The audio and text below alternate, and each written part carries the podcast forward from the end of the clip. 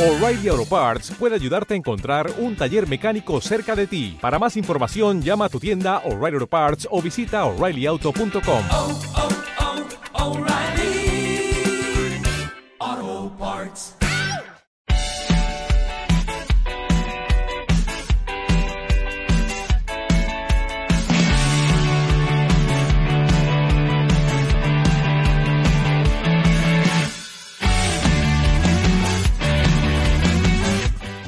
Muy buenas, bienvenidos a Café Luso, el podcast de Talento Luso, la casa del fútbol portugués en español. Se va acercando el final de temporada, ya ha terminado la Liga Portuguesa, la Liga Portugal, solo queda por terminar la Copa, la Tasa de Portugal, que dentro de unos días, el próximo sábado 22 de mayo, eh, perdón, el domingo, ¿no? El domingo 22 de, mayo a las seis y media tenemos un, un gran partido. Jesús Chueca, eh, otra semana más aquí, ¿qué tal?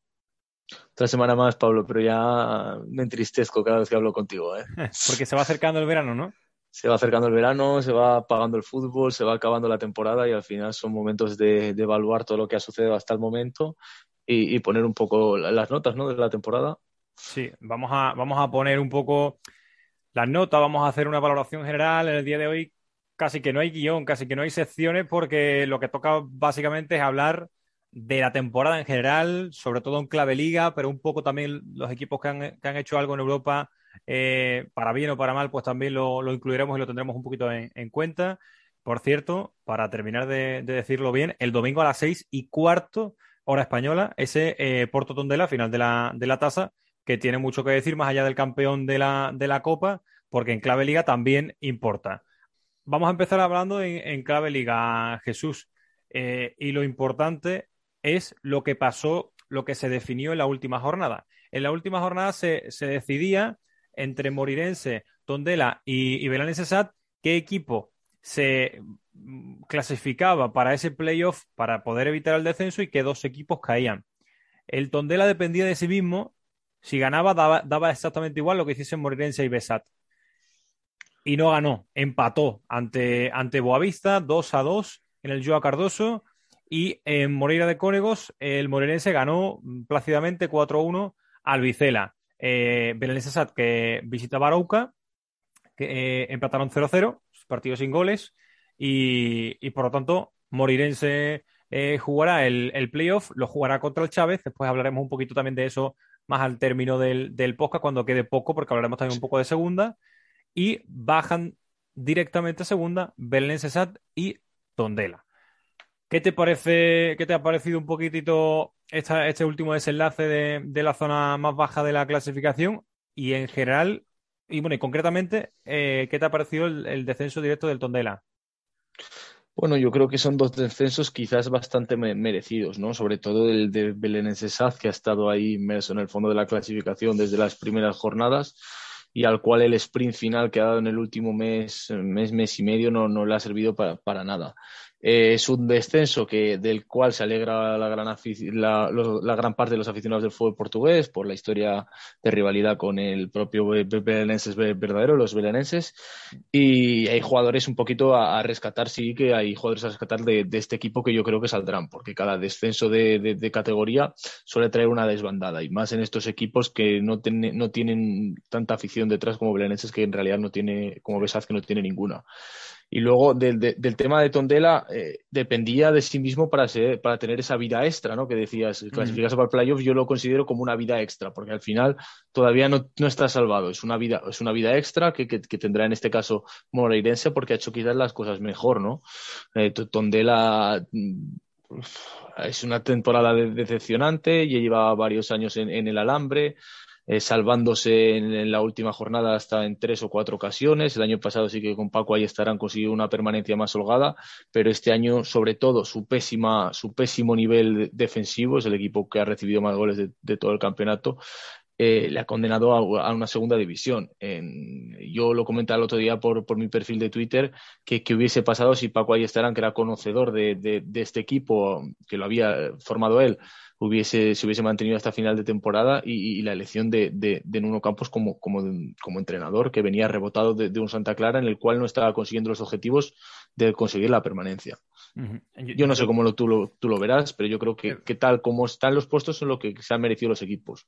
Es verdad que el fútbol ficción a mí no me gusta nada, el tema de hablar lo que podría haber pasado o lo que podrá pasar. Bueno, a mí lo que sí me gusta es eh, jugar algo en el momento y, cuando se, se, decide despedir a, al bueno de Paco Ayestarán, al, al técnico canario, eh, a mí me parece que es una mala decisión y así lo comento por, por tema de mis redes sociales, por mi cuenta de Twitter, donde algunas veces opino y demás. Y a mí me pareció mal, me pareció errado, porque es un entrenador que te viene dando resultados. Que es verdad que esta temporada no está haciendo lo, mejor posible, seguro, pero es que la, la, pasada, la temporada pasada estuvo prácticamente haciendo lo mejor posible, porque estuvo cerca de conseguir debatir el, el máximo histórico de puntos del, del, club. Por lo tanto, dale un, una vida extra. Y si tienes que cambiar mm, a última hora, pues lo cambias a última hora. A mí no me parece una, una idea, sabiendo lo que sabemos desde fuera, eh, acertada. Pero claro, después también es verdad que se nos pueden escapar, escapar muchas variables, incluso que el, poco, el propio Paco no estuviese del todo a gusto ya, a saber, ¿no? Hay un montón de, de, de puntos que se nos pueden escapar, evidentemente, por el camino. Pero yo ya lo dije en su momento y me reafirmo. Eh, incluso si se hubiese salvado, ¿eh? incluso si hubiese conseguido sí, sí. esa plaza, no me pareció bien la, la destitución de, Paco Ayestarán. Y también es verdad, pues la plantilla, el, bueno, el Tondela está acostumbrado a eso, tener plantillas bastante, bastante pobres, con algún detalle, y además este año los pocos detalles que tenía no han subido el nivel de la plantilla, ¿no? Se esperaba mucho, por ejemplo, en el centro del campo de Tiago Dantas, pues no ha dado tanto nivel, incluso el propio Joao Pedro, que al finalmente, finalmente ha sido eh, el máximo goleador y demás, pero es que ha acabado siendo suplente, no ha dado la talla. Eh, para mí no hay ningún futbolista que haya dado la talla realmente. Barbosa a mí me gusta mucho, pero yo creo que ya es porque tengo predilección con él, entonces tampoco quiero autoengañarme, no me quiero hacer trampas al solitario. Entonces, Quizás... Agra, Salvador Agra, Agra es, sí. el cumplidor siempre, ¿no? De allí. Que de hecho yo creo que, bueno, puede que sea de los que se quede en el equipo de segunda, pero a mí me parece un futbolista muy aprovechable en primera, ¿eh? Muy, muy, muy Al final, aprovechable los datos son tremendos. Sé que los tengo aquí los resultados, que es que desde el 30 de, de enero el, el, Tondela solo ha ganado un partido. Sí. Ya sea con Paco Ayestarán o con, con Uno Campos. Al final la, la, dinámica es tan, tan, tan, tan negativa que los equipos de abajo te van recortando la distancia que, que tú tenías de, de, salvación y al final te vas metiendo poco a poco en el pozo y, y, no puedes salir de él.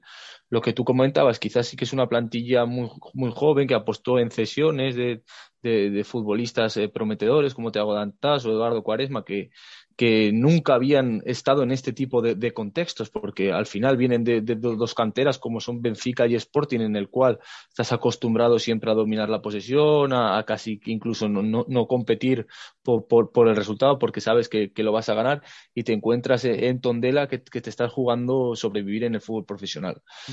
Y, y, y, luego lo de, lo de siempre, un equipo necesita un, un, delantero, no un goleador. El año pasado estuvo Mario González salvando al Tondela con sus goles y este año no ha habido ningún jugador que, que haya conseguido hacer olvidar a, al burgalés. Es que el máximo goleador ha sido Joao Pedro, ocho goles. De hecho, creo que te leí a ti el otro día siete de penalti y el siguiente es Agra con, con seis. Y después el próximo que es el Daniel Dos Anjos, que de hecho creo que de los cuatro que ha marcado, dos fue en la primera jornada que de hecho no sí, sí, a todos.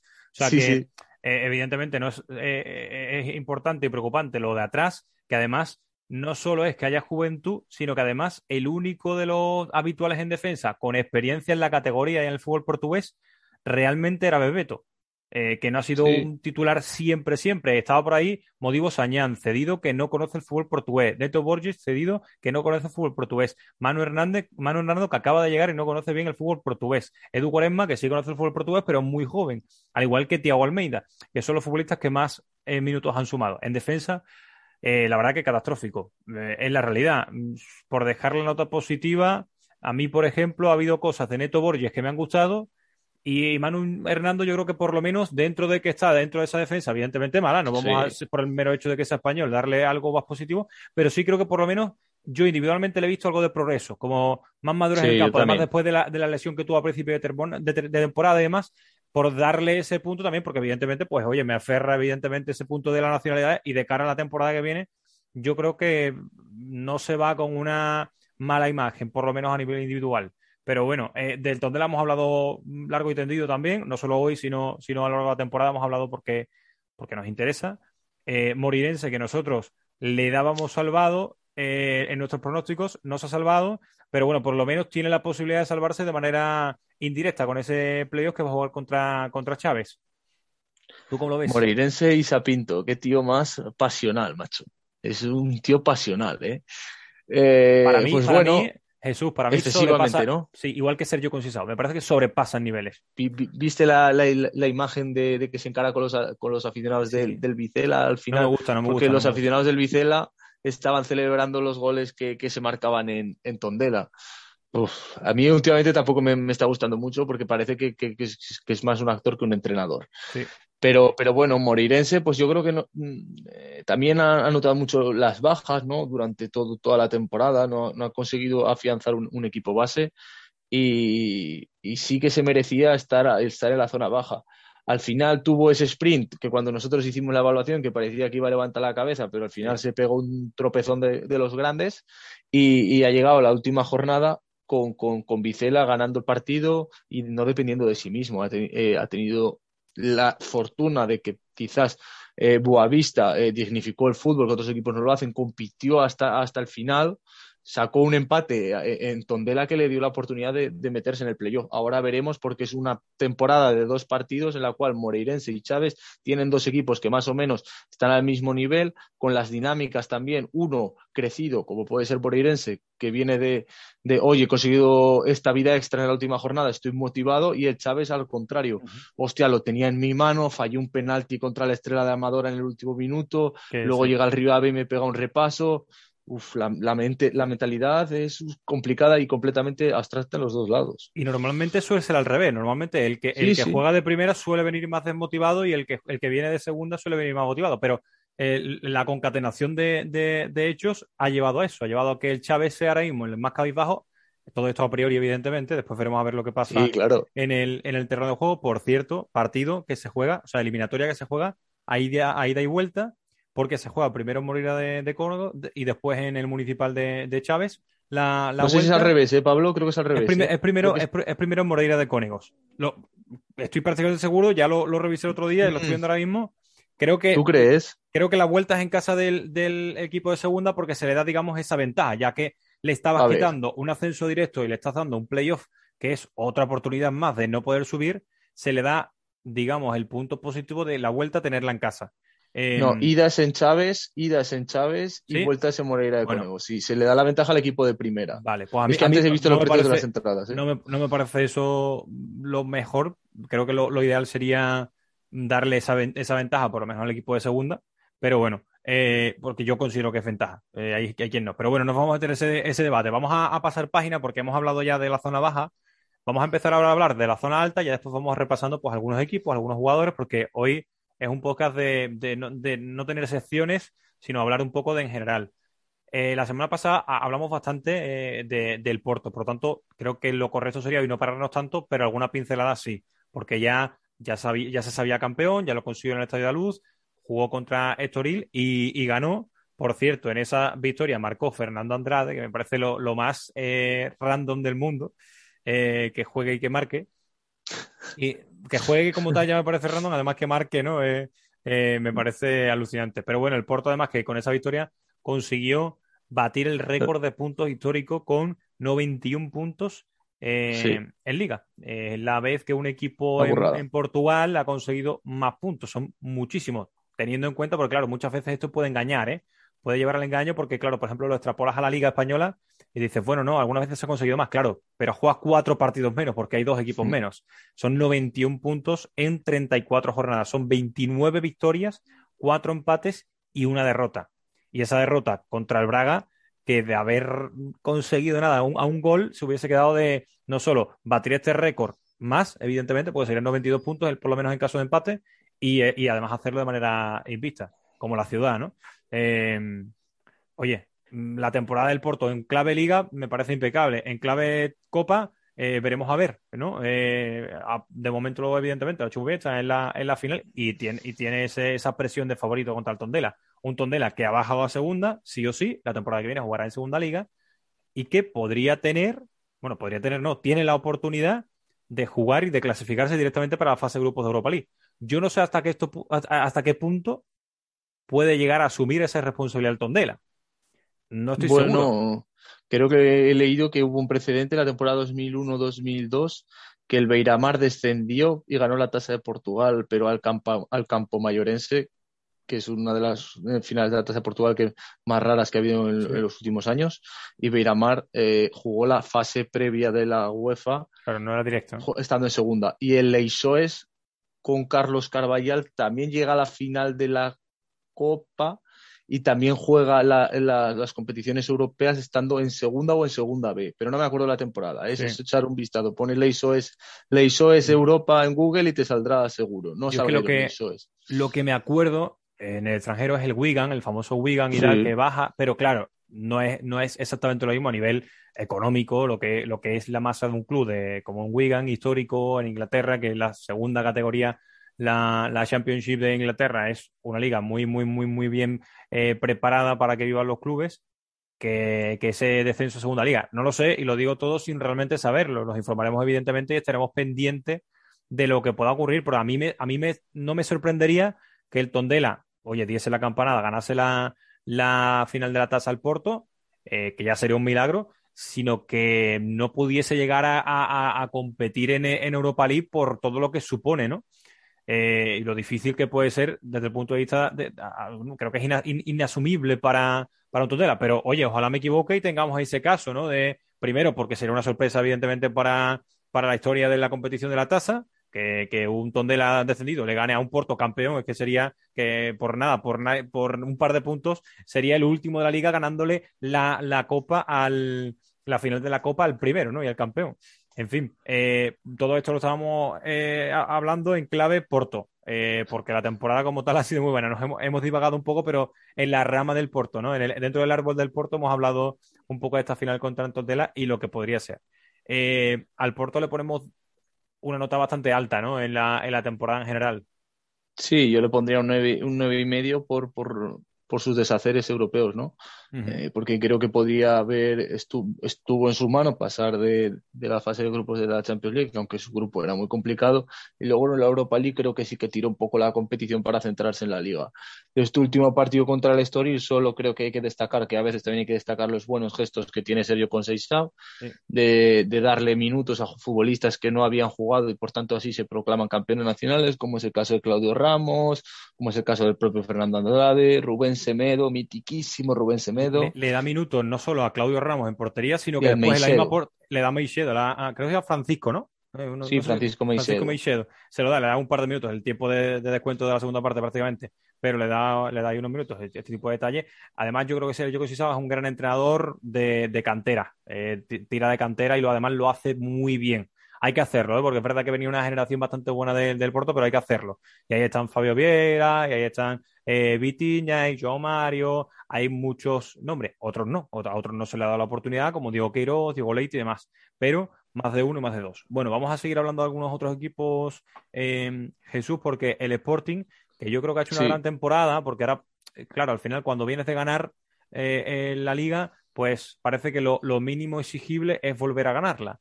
Pero yo creo que si estamos hablando del Sporting, que económicamente es un poco menos fuerte que, que Porto y Benfica, por, bueno, por- básicamente por los últimos años, todo lo que has conseguido, los títulos que al final te dan más, más eh, nivel adquisitivo. Y, y como tal, la plantilla ahora mismo sí le damos ese valor a, la plantilla del Sporting, pero hace eh, dos años, hace, bueno, hace casi dos años, ¿no? En septiembre de 2020 no le dábamos ese valor. Lo cogió con esa temporada brutal con, con Rubén Amorín y, y ahora sí que lo ha, lo ha conseguido consolidar, pero para mí consolidar esta, eh, esto de hemos vuelto a ser los tres grandes, porque parecía por una época que eran los dos grandes y el Sporting iba un poquitito a, la sombra de ellos. Yo creo que ya está ahí. Y quizá el que está yendo un poquito a la sombra en los últimos dos, tres, incluso cuatro años, es el Benfica. No, al final está claro que el Sporting ahora mismo es el segundo club más importante de- del país por esta temporada. Ha sido una temporada eh, eh, en liga eh, que son unos puntos espectaculares, también son 85 puntos, su campeón no ha podido seguir el, ritmo del, Porto porque quizás tenía una plantilla un poco más corta hasta ese mercado de, de invierno cuando realmente se refuerza y ya no le da tiempo a, a coger al, al Porto pero, pero el Sporting de, Rubén Amorín se sigue consolidando como uno de los equipos más atractivos de, de, de ver, al que quizás, quizás ha perdido esa fiabilidad defensiva que sí que tuvo la temporada pasada, pero, pero que se está consolidando como uno de los proyectos muy a tener en cuenta, tanto en Portugal. En Portugal va a competir así con, con Benfica y con Oporto, eso está clarísimo, mientras Rubén Amorín siga en el banquillo, pero es que en Europa lo vamos a tener eh, en la Champions otra vez, que al final es el objetivo del Sporting para tener ese dinero que le permita mantener los mejores jugadores y fichar otros jugadores interesantes tanto de la liga portuguesa como de otras de otras competiciones. Eso es importante y, y, vamos a repasar con eso, Jesús, que me dices el tema de los puestos europeos. Porto campeón de, liga, eh, evidentemente tiene asegurada la Champions. En fase de grupos, Sporting segundo también tiene asegurada la Champions. El Benfica no tiene asegurada la Champions. El Benfica va a eh, la, las rondas previas para intentar clasificarse. Que eso depende también de la fortuna y evidentemente también del, rendimiento, de la fortuna del equipo que te toque y del rendimiento que des para, para conseguir clasificarte. Pero el Benfica no lo tiene todo hecho con la Champions, que parece que, que lo tiene todo hecho, pero cuando llegue Roger Smith y su, y su caballería de nuevos fichajes que parece que va, que va a tener, tiene que clasificarse para la Champions, porque empezar la temporada sabiendo que la que vas a jugar en la Europa League para un equipo con las aspiraciones del, del Benfica, eh, bueno, ahí ya, si tú vas a Europa League, tienes la obligación de ganarla. Y eso es muy complicado para afrontar una temporada y sobre todo, más todavía, afrontar una temporada con renovación en el banquillo y, parte del, de la plantilla. Después, para terminar con esto, y ahora seguimos hablando de otros equipos como, el Benfica, por ejemplo. En estos momentos, antes de la final de la, de la tasa, Sporting Club de Braga y Gil Vicente van a Conference League rondas previas. Eh, eh, Sporting de Braga jugaría una menos que, que, Gil Vicente, o Gil Vicente jugaría una más que, que el Braga. ¿Qué pasa? ¿Qué ocurre? Lo hemos comentado muchas veces, pero bueno, siempre puede haber que haya alguien más despistado o simplemente que no se haya enterado todavía, que la final de la tasa da la plaza de Europa League en Portugal. Plaza directa a fase de grupos de Europa League, porque como han visto, en, en vía liga no se da. Entonces, si la gana el Porto, ¿qué pasa? Va Champions ya. Por lo tanto, pasa al siguiente que no tiene la Champions. En este caso sí el Braga. El Braga iría directamente a la fase de grupos de la Europa League y esa plaza de conference que sobraba, pues se le da al siguiente, evidentemente, que en este caso sería Vitoria de Guimaraes. Por lo tanto, Gil Vicente jugaría rondas previas y Vitoria de Guimaraes jugaría rondas previas, más un partido todavía, más una eliminatoria más que Gil Vicente de la conference. Por lo tanto, la afición bragarense irá eh, con el Porto en la final, evidentemente, por, por, por el bien de su club. ¿Y qué pasa? Esto no, se, esto no cambiaría para nada la clasificación como tal de la liga con sus puestos europeos si la gana el Tondela, que es el supuesto como he puesto antes, que sería el Tondela en segunda jugando Europa League y el resto de equipos, pues Champion, Champion, previa de Champion, previa de Conference y previa de Conference. Es un poco lío, pero ah, está bien, porque le dan la oportunidad a un campeón de Copa y Europa League. Me gusta. Me, me, río porque quizás es de las pocas veces que los aficionados del Braga y, de los, y los aficionados del Victoria de Guimarães quieren lo mismo, sí. que quieren Total. que gane, gane, gane el Porto. Sí, sí, eh, yo creo que incluso, aquí... incluso, te diría una cosa más, Jesús. Incluso los propios sí. aficionados de Gil Vicente también preferirán ir con el Porto porque eso quiere decir que se quitan una ronda que es la ronda esta que creo que se juega incluso en julio, final de julio o primeros de, primeros de agosto. Por lo tanto, tienen que empezar la pretemporada antes y demás, que eso que lleva, pues, lleva más trabajo y evidentemente pues, más complicaciones. Ya lo saben bien sí. el año pasado eh, el eh, Santa Clara, por ejemplo, que jugó esa, esas rondas previas, ¿no? Sí, que cayó en la última como pasó Ferreira, que al final lo, lo, lo eliminó el, el, Tottenham, fue verdad, ¿no? ¿No sí, sí, sí, sí, el Tottenham, el Tottenham, que de hecho eh, eh, gana Pasos de Ferreira la ida, si no me equivoco, gana o empata la ida y después ya creo, creo que le caen tres o cuatro goles. Nada, de estos cuatro equipos que, que hemos comentado, Benfica, Sporting Club de Braga, Gil Vicente y Victoria Guimaraes, pues yo creo que excepto en el Victoria de Guimaraes eh, afrontan un verano complicado, tanto en el Benfica, en el cual van a necesitar paciencia para que el proyecto de Roger Smith se asiente, pero esa paciencia tiene que ser junto a resultados positivos, porque como tú comentabas, un Benfica sin Champions League después de haber sido eliminado en cuartos por el, por el Liverpool es más complicado, atraer jugadores siempre va a ser más complicado. En el caso del, del, del Braga, eh, Carlos Carballal ha dicho adiós al, al, banquillo de, de, la Pedreira, dos años que yo creo que sí que, que, ha triunfado, que ha sentado al Braga en esa cuarta, en esa cuarta, cuarta posición por detrás de los grandes. Yo creo que esta temporada la segunda vuelta del Braga ha sido excepcional, ha sido de sobresaliente y creo que la pasó factura sobre todo en los primeros partidos de, de la temporada, donde vimos a un equipo que defensivamente era muy endeble, que, que pinchaba semana sí, semana también y que perdió quizás ese ritmo competitivo que, le, que, que siempre imponen los tres grandes. Y luego de Gil Vicente, pues es que es una incógnita de temporadón de equipazo, a ver a lo que queda de ese equipazo, a ver si nos lo dejan con restos o, no. Yo creo que habrá desbandada y de hecho creo que incluso la desbandada empezará por el banquillo. La verdad es lo que me sale pensar. Ojalá me equivoque y tengamos ese talento la temporada que viene, pero a mí me, extrañaría mucho. Eh, me, me parece como redundante volver a hablar de todos los equipos porque claro, nosotros llevamos hablando todas las semanas y bueno, y entre tú y yo pues prácti- prácticamente todos los días. Pero de Gil Vicente hay que seguir destacando que en esto es una discusión, ¿no? Eh, es el equipo revelación de la temporada. Mm, Sí. lo- de aquí a Lima lo sabe todo el mundo. Eh, no hay en esto una discusión porque es un equipo que podríamos dar, incluso podríamos llegarnos a creer a priori, ¿no? Antes de la, de la- del inicio de temporada, que po- le podría salir una temporada mala y podría estar eh, peleando por el, por el descenso. Y oye, eh, ahí está, primera temporada que van a ir a, a Europa, eh, a la, a la Conference. Veremos a ver si con una ronda más o una ronda menos de, de previa de clasificación. Pero ahí está. Veremos también cómo, cómo le pasó a- al paso del año pasado, pues que te quitan eh, alguna pieza clave, o al propio Santa Clara, ¿no? Que te quiten piezas claves, que eso evidentemente te, te cambia la realidad, es que te cambia por, por completo. Y además allí Vicente es que tiene pinta, mira, Samuel Lino ya se va. Samuel Lino se va seguro. Fran Navarro podría ser una de las piezas que se vaya.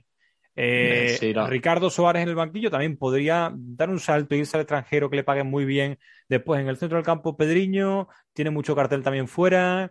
Eh, Pero Luca- renovó hace poco, igual sigue, ¿eh? Pedriño Sí, yo creo pero que sí. muchas veces tú sabes lo que son, lo que significan las renovaciones. Las renovaciones son poder venderte mejor. Sí, No sé, a- mm, veremos a ver. Eh, pero yo confío.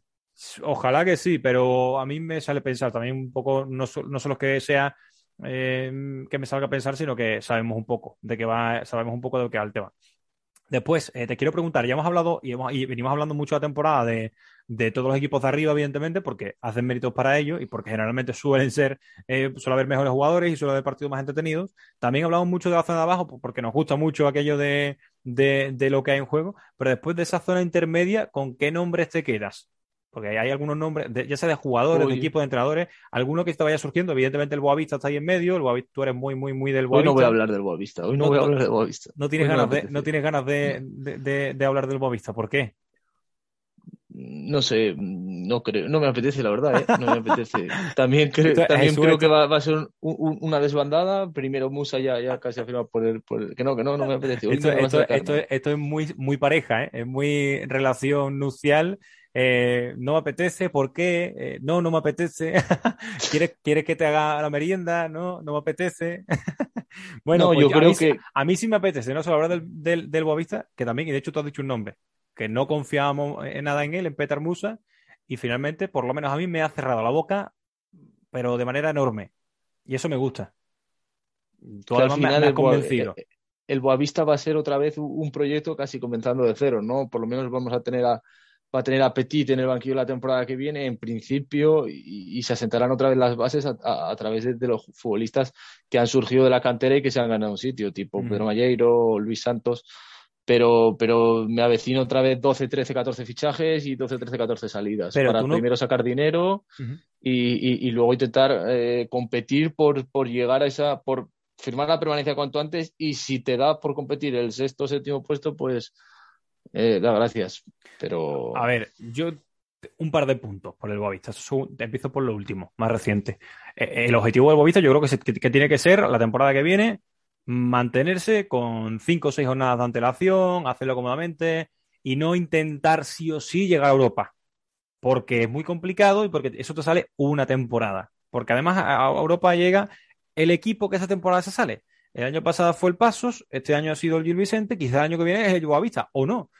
Que- pero tiene que ser ese objetivo de llegar a los 40, a los 30 y mucho, a los 40 puntos, más o menos pronto. Lo, lo más pronto posible.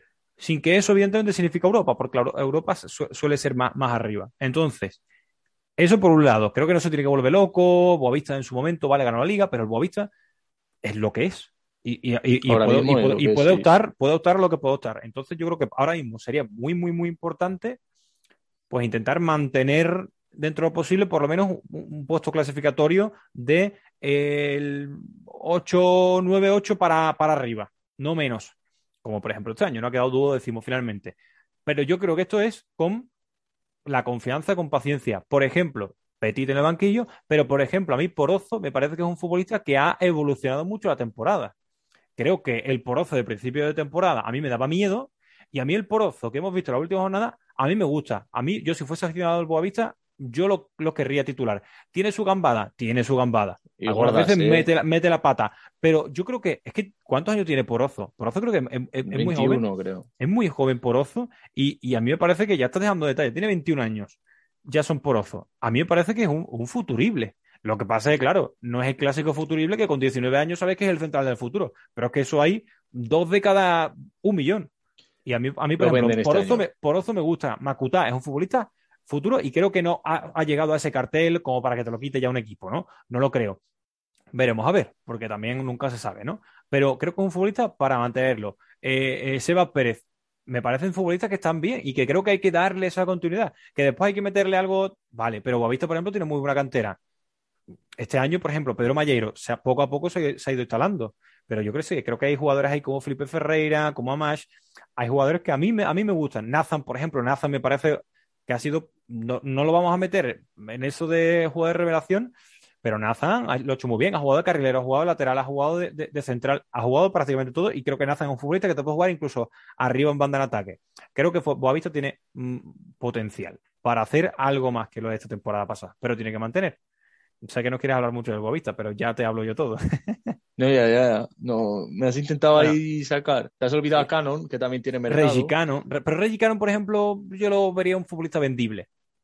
Y, y todos futbolistas del Boavista yo creo que son vendibles. Y entonces ahí tienes Sí. el, ese es el principal problema. No, pero creo que Reggie es un futbolista que tiene cartel como para sacar algo de dinero que te pueda y, y seguir manteniendo el resto. Mm, a mí me lo parece, Pero pero si, si es que en el caso, por ejemplo, de, de Gustavo Sauer, que lo vende sin haber firma, que lo vende sin haber sellado la permanencia, ya te estás diciendo que era tu jugador estrella junto con Petar Musa, de que, de que todos tus futbolistas, si llega una cantidad exacta de dinero, Claro. son vendibles. Pero a ver, eso es la realidad de De la gran mayoría de los de clubes de la zona media de todas las ligas 15, europeas. de 14, 15, de los 14, 15 equipos de, de, bueno, diría 15, porque Braga tampoco se salva. Es verdad que últimamente está trabajando Antonio Salvador para eso, pero creo que ningún equipo prácticamente se salva y a mí lo que me, me da más pena es que pasen cosas como la La de, botella. como la de Sauer, se le ha caído a Jesús la botella, eh, como la de Sauer, que a mitad de temporada se vaya al fútbol brasileño. Y no a mitad de temporada en enero, porque él se marcha, se, se marcha después. Sí, sí, se marcha ahora en, en abril, marzo, casi en Semana en Santa, marzo, marzo, creo que se, marchó en marzo. Entonces, eso me parece. Primero, me parece que no debería de poder pasar. Que si un futbolista es traspasado en enero, vale, pero si no, tiene que terminar su contrato. Hasta... A mí me parecería eso, porque si no, para mí desvirtúas una competición. Porque, claro, los equipos que tienen menos poder adquisitivo eh, va- van a estar continuamente eh, eh, perjudicados y por lo tanto se van a seguir beneficiando los equipos que tienen ese poder adquisitivo, porque eh, al Porto, Luis Díaz del Liverpool se va en enero, pero no se va a ir en marzo nunca, no, no se va a ir en marzo a ninguna, a ninguna otra liga, al fútbol asiático, al fútbol sudamericano, no. Así que no me parece que sea lo, lo, lo más correcto y a mí me saldría no permitirlo.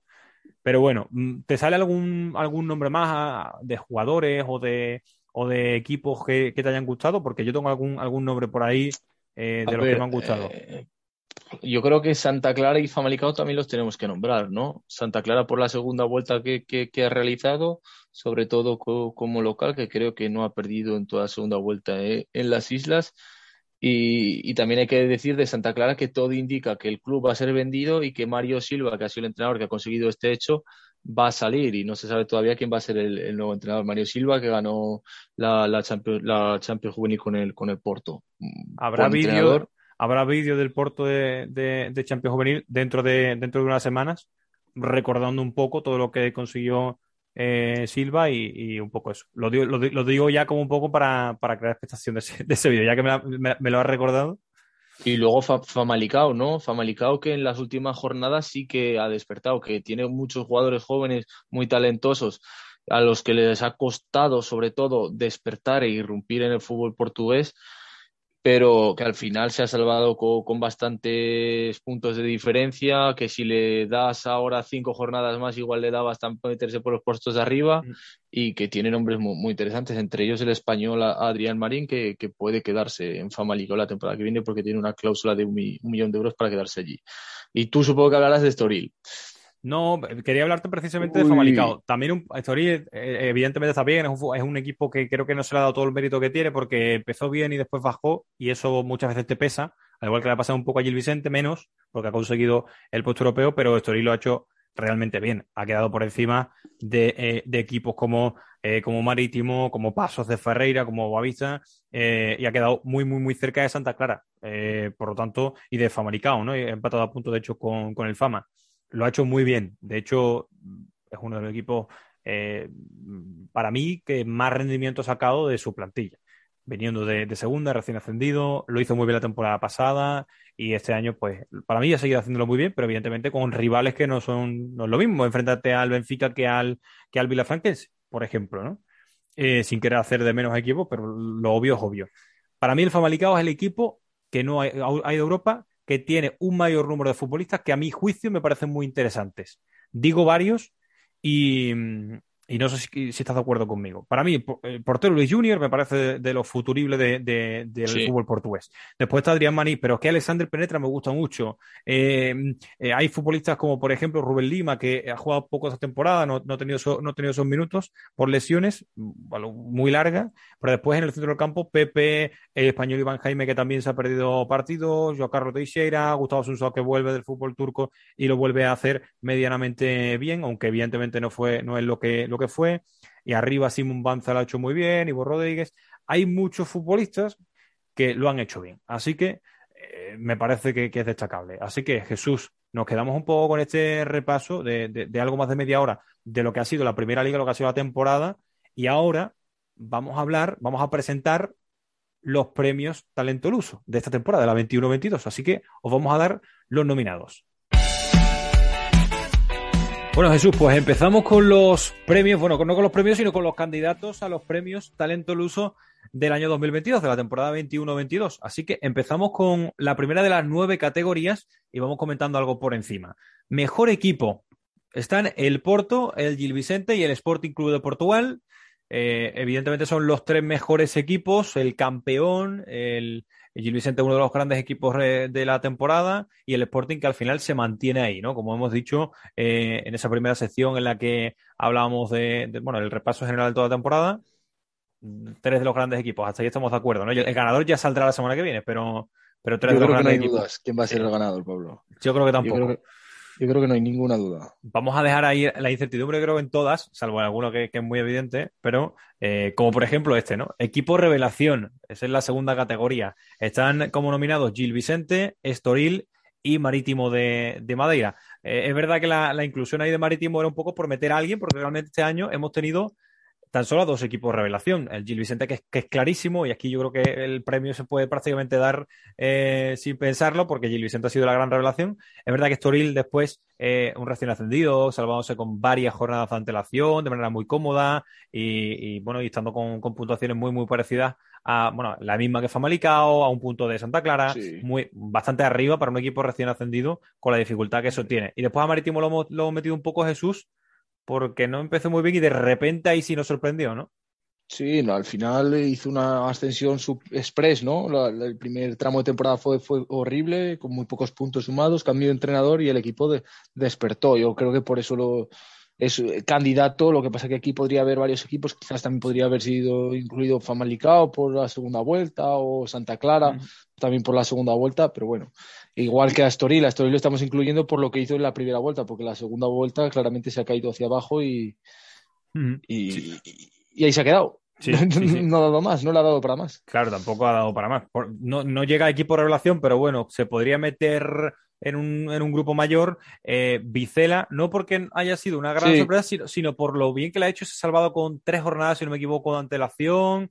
Eh, no, has luch- no, no has eh, sufrido, no has sudado en la última jornada, tampoco has sudado, por cierto, a Boca, pero sí es verdad que justo en la última jornada. En fin. Ya ha propuesto eh, con fútbol. Vicela te lo compro, Sí, te lo compraba sí. también. Yo creo que creo que mm, el bueno de Pacheco, a la que tenga un año de jugadores que, que, que, que combinen bien, que haya buena química y yo creo que, que puede formar buen equipo. Pero vamos a, a- a la siguiente categoría. Empezamos ya con las categorías individuales.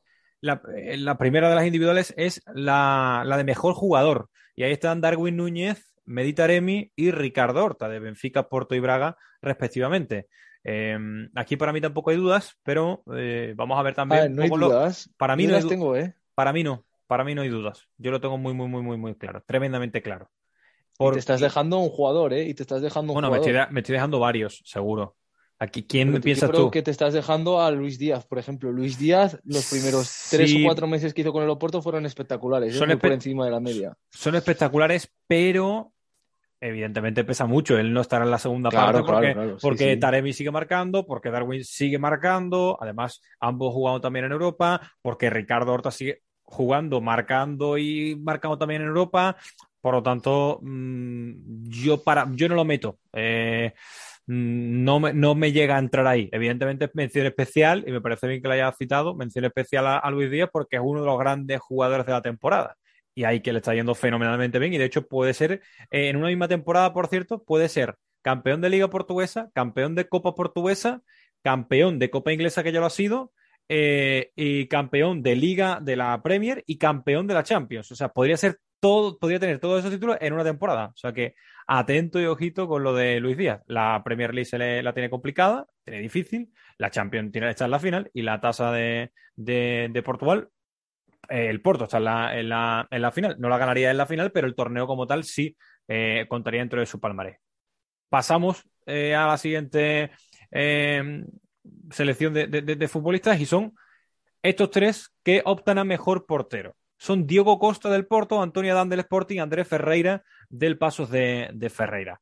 Eh, la inclusión de Andrés Ferreira, para mí, es un poco más el propio premio, es la inclusión dentro de los nominados, por lo menos para mí, porque quizás no llega a ese nivel, tendría que haberlo hecho mucho mejor y eso hubiese revertido muy positivamente en el propio Pasos de Ferreira, pero grandísima temporada, ¿eh? sobre todo, además teniendo en cuenta importante, y lo venimos comentando eh, cada vez que hemos hablado de, del bueno de Andrés Ferreira, que él no era el portero titular, que él No. llega a Santa Clara y, y él se encuentra con un Jordi que iba a ser el titularísimo, porque además estaba llamado a ser uno de los grandes porteros de Portugal y, y se lesiona, no sé si en la, en la primera Tasa, jornada. tasa, tasa, tasa da liga, creo. Sí, ¿no? Tasa En la liga de, la- eh, de estas que se juegan en agosto. Sí, sí, sí. No sé si incluso se había empezado la temporada o justo se jugaba una, una- una jornada, pero en el inicio de, de la temporada y asume la, la responsabilidad. Para mí el, el debate está entre Diego Costa y Antonio Adán. Podría comprarte los dos. Si soy abogado, te defiendo lo- los argumentos de los dos, pero yo tengo mi claro favorito, porque creo que ha sido el mejor portero como tal. Creo que sí. Pero no sé si tú tienes claro en, esta, en, este, en este premio. No, no lo tengo claro. Dejamos una semana de, de reposo, ¿no? Porque también lo que haga Diego Costa en la, en la final de la tasa podría decantar o no para, para el portero portugués. Vamos con la siguiente, que es de mejor fichaje, en la que están Pablo Sarabia, Fran Navarro y Petar Musa, dos jugadores españoles en esta categoría, porque la verdad que han tenido muy buen impacto. Pablo Sarabia siendo el, el jugador cedido al Sporting con mejor rendimiento, Fran Navarro siendo el eh, mejor español de la historia de Gil Vicente y el máximo goleador español en una temporada en la Liga Portuguesa, y un Petar Musa que ha dejado también bastantes buenas impresiones. De hecho, eh, segu- bueno, puede incluso que cuando se publique este podcast ya esté, hecha oficial la, la llegada de Petar Musa Bueno. al Benfica, o puede que dentro de unas horas. Veremos a ver, La pero gran- lo, normal no es que sí, ¿no?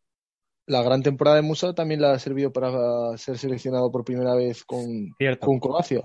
Sí, señor. Y yo creo que tiene ahí hueco, ¿eh? Porque además Croacia, eh, delanteros centros como tal, ya se le han quedado algo, algo viejos. Y Petar Musa, con la juventud que tiene, cuidado. Además, el escaparate que te da Benfica, evidentemente, es muchísimo mayor que te da el Boavista. Pero más allá de Petar Musa, que para mí no es el favorito de esta categoría, aquí sí que tengo dudas, ¿eh? Entre Pablo Sarabia y Fran Navarro. Eh, por el contexto, porque al final es verdad que el premio es individual, pero el contexto importa mucho.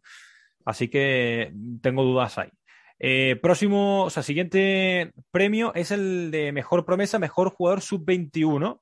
Y ahí están Pedro Porro del Sporting, Vitiña del Porto y Fabio Vieira del Porto.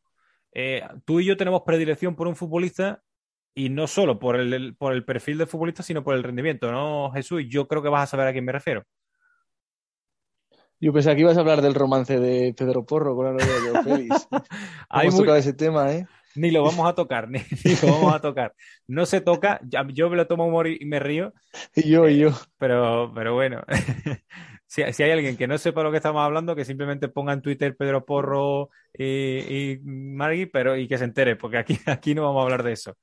Eh, ah, bueno, vamos a hablar de Pedro Porro, porque Pedro Porro, evidentemente, sí que tenemos que hablar. De Magui no hay nada que hablar. Eh, para mí, no termina de ser el mejor sub-21. Tiene un- una proyección brutal y está ya rindiendo muy bien, pero para mí es un futbolista que está por encima. Para mí.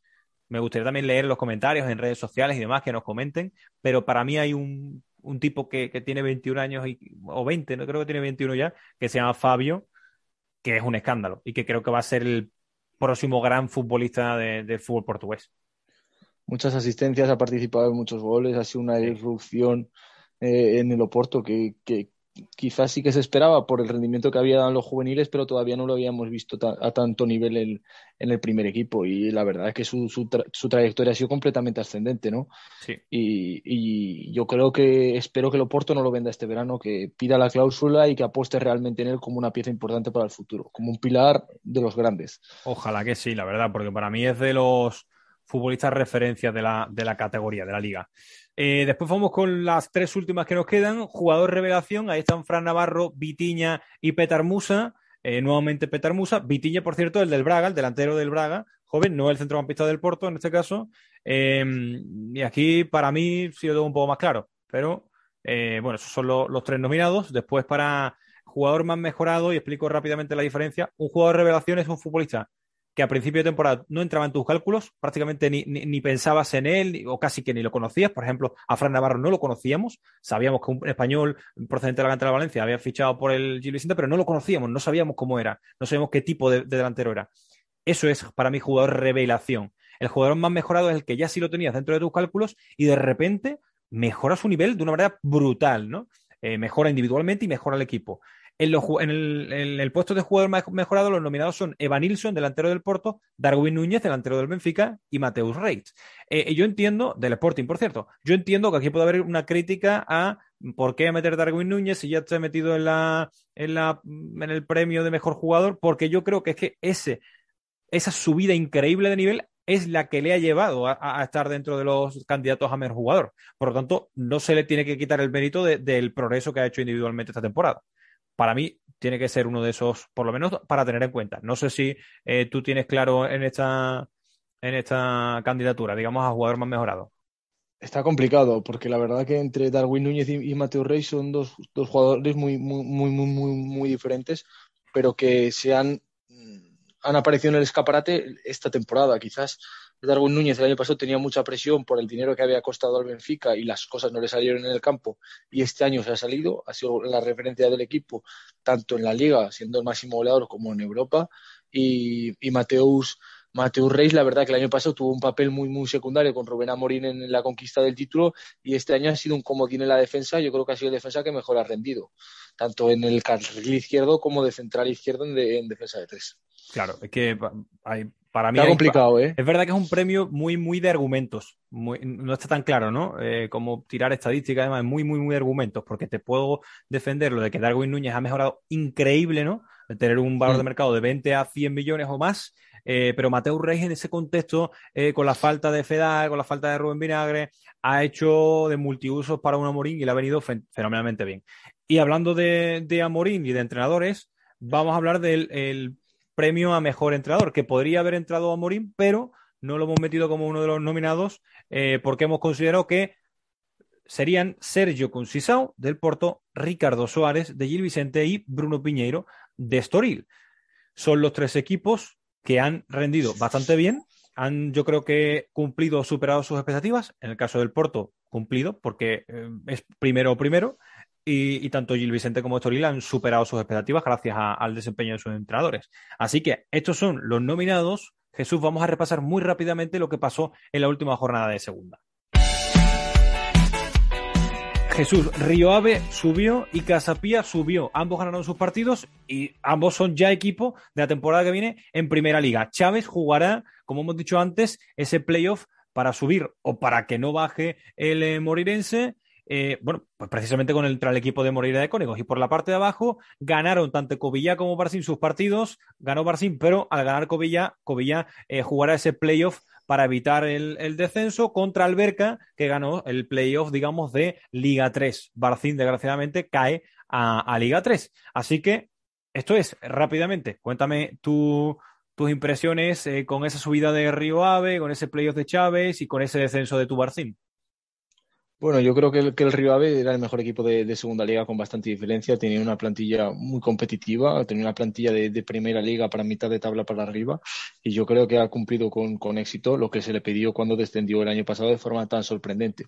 Eh, a destacar, además de la gran plantilla como eh, Guga, Adelán Santos, eh, Gabriel Ciño, Pedro Méndez, pues yo creo que al entrenador Luis Freire, un entrenador joven, un entrenador que ya consiguió el ascenso con el Nacional, que el año pasado salió a mitad de temporada y este año ha conseguido otro ascenso. Esperemos que el año que viene Rivave mantenga el bloque de la plantilla y sobre todo al entrenador para que haga cosas importantes en primera liga. Y luego Casapía, que es un regreso a la élite del fútbol portugués, más de 80 años después, nadie de nosotros, creo que nadie de nuestros oyentes lo ha visto jugar en primera liga y es un equipo que ha hecho muy bien las cosas, que, yo no lo tengo tan controlado, pero ha tenido una regularidad quizás por encima de, incluso hasta del Rivave, que ha estado arriba durante toda la, temporada y que se ha merecido un ascenso y veremos, veremos hasta dónde llega Casapía. Y luego una pena lo del Chávez, que dependía de sí mismo hace dos jornadas, que si le ganaba a Estrella Amadora y penalti, ¿no? en, el Rivave, al Rivave era campeón de liga y, y ascendía,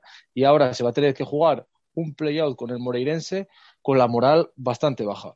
Sí, ah, yo tengo muchas ganas, por, simplemente por añadir algo, tengo muchas ganas de ver a Jacobo Aziz ah, en primera liga marcando, marcando goles, porque creo que es uno de esos futbolistas que pueden rendir muy, muy, muy, muy bien en primera.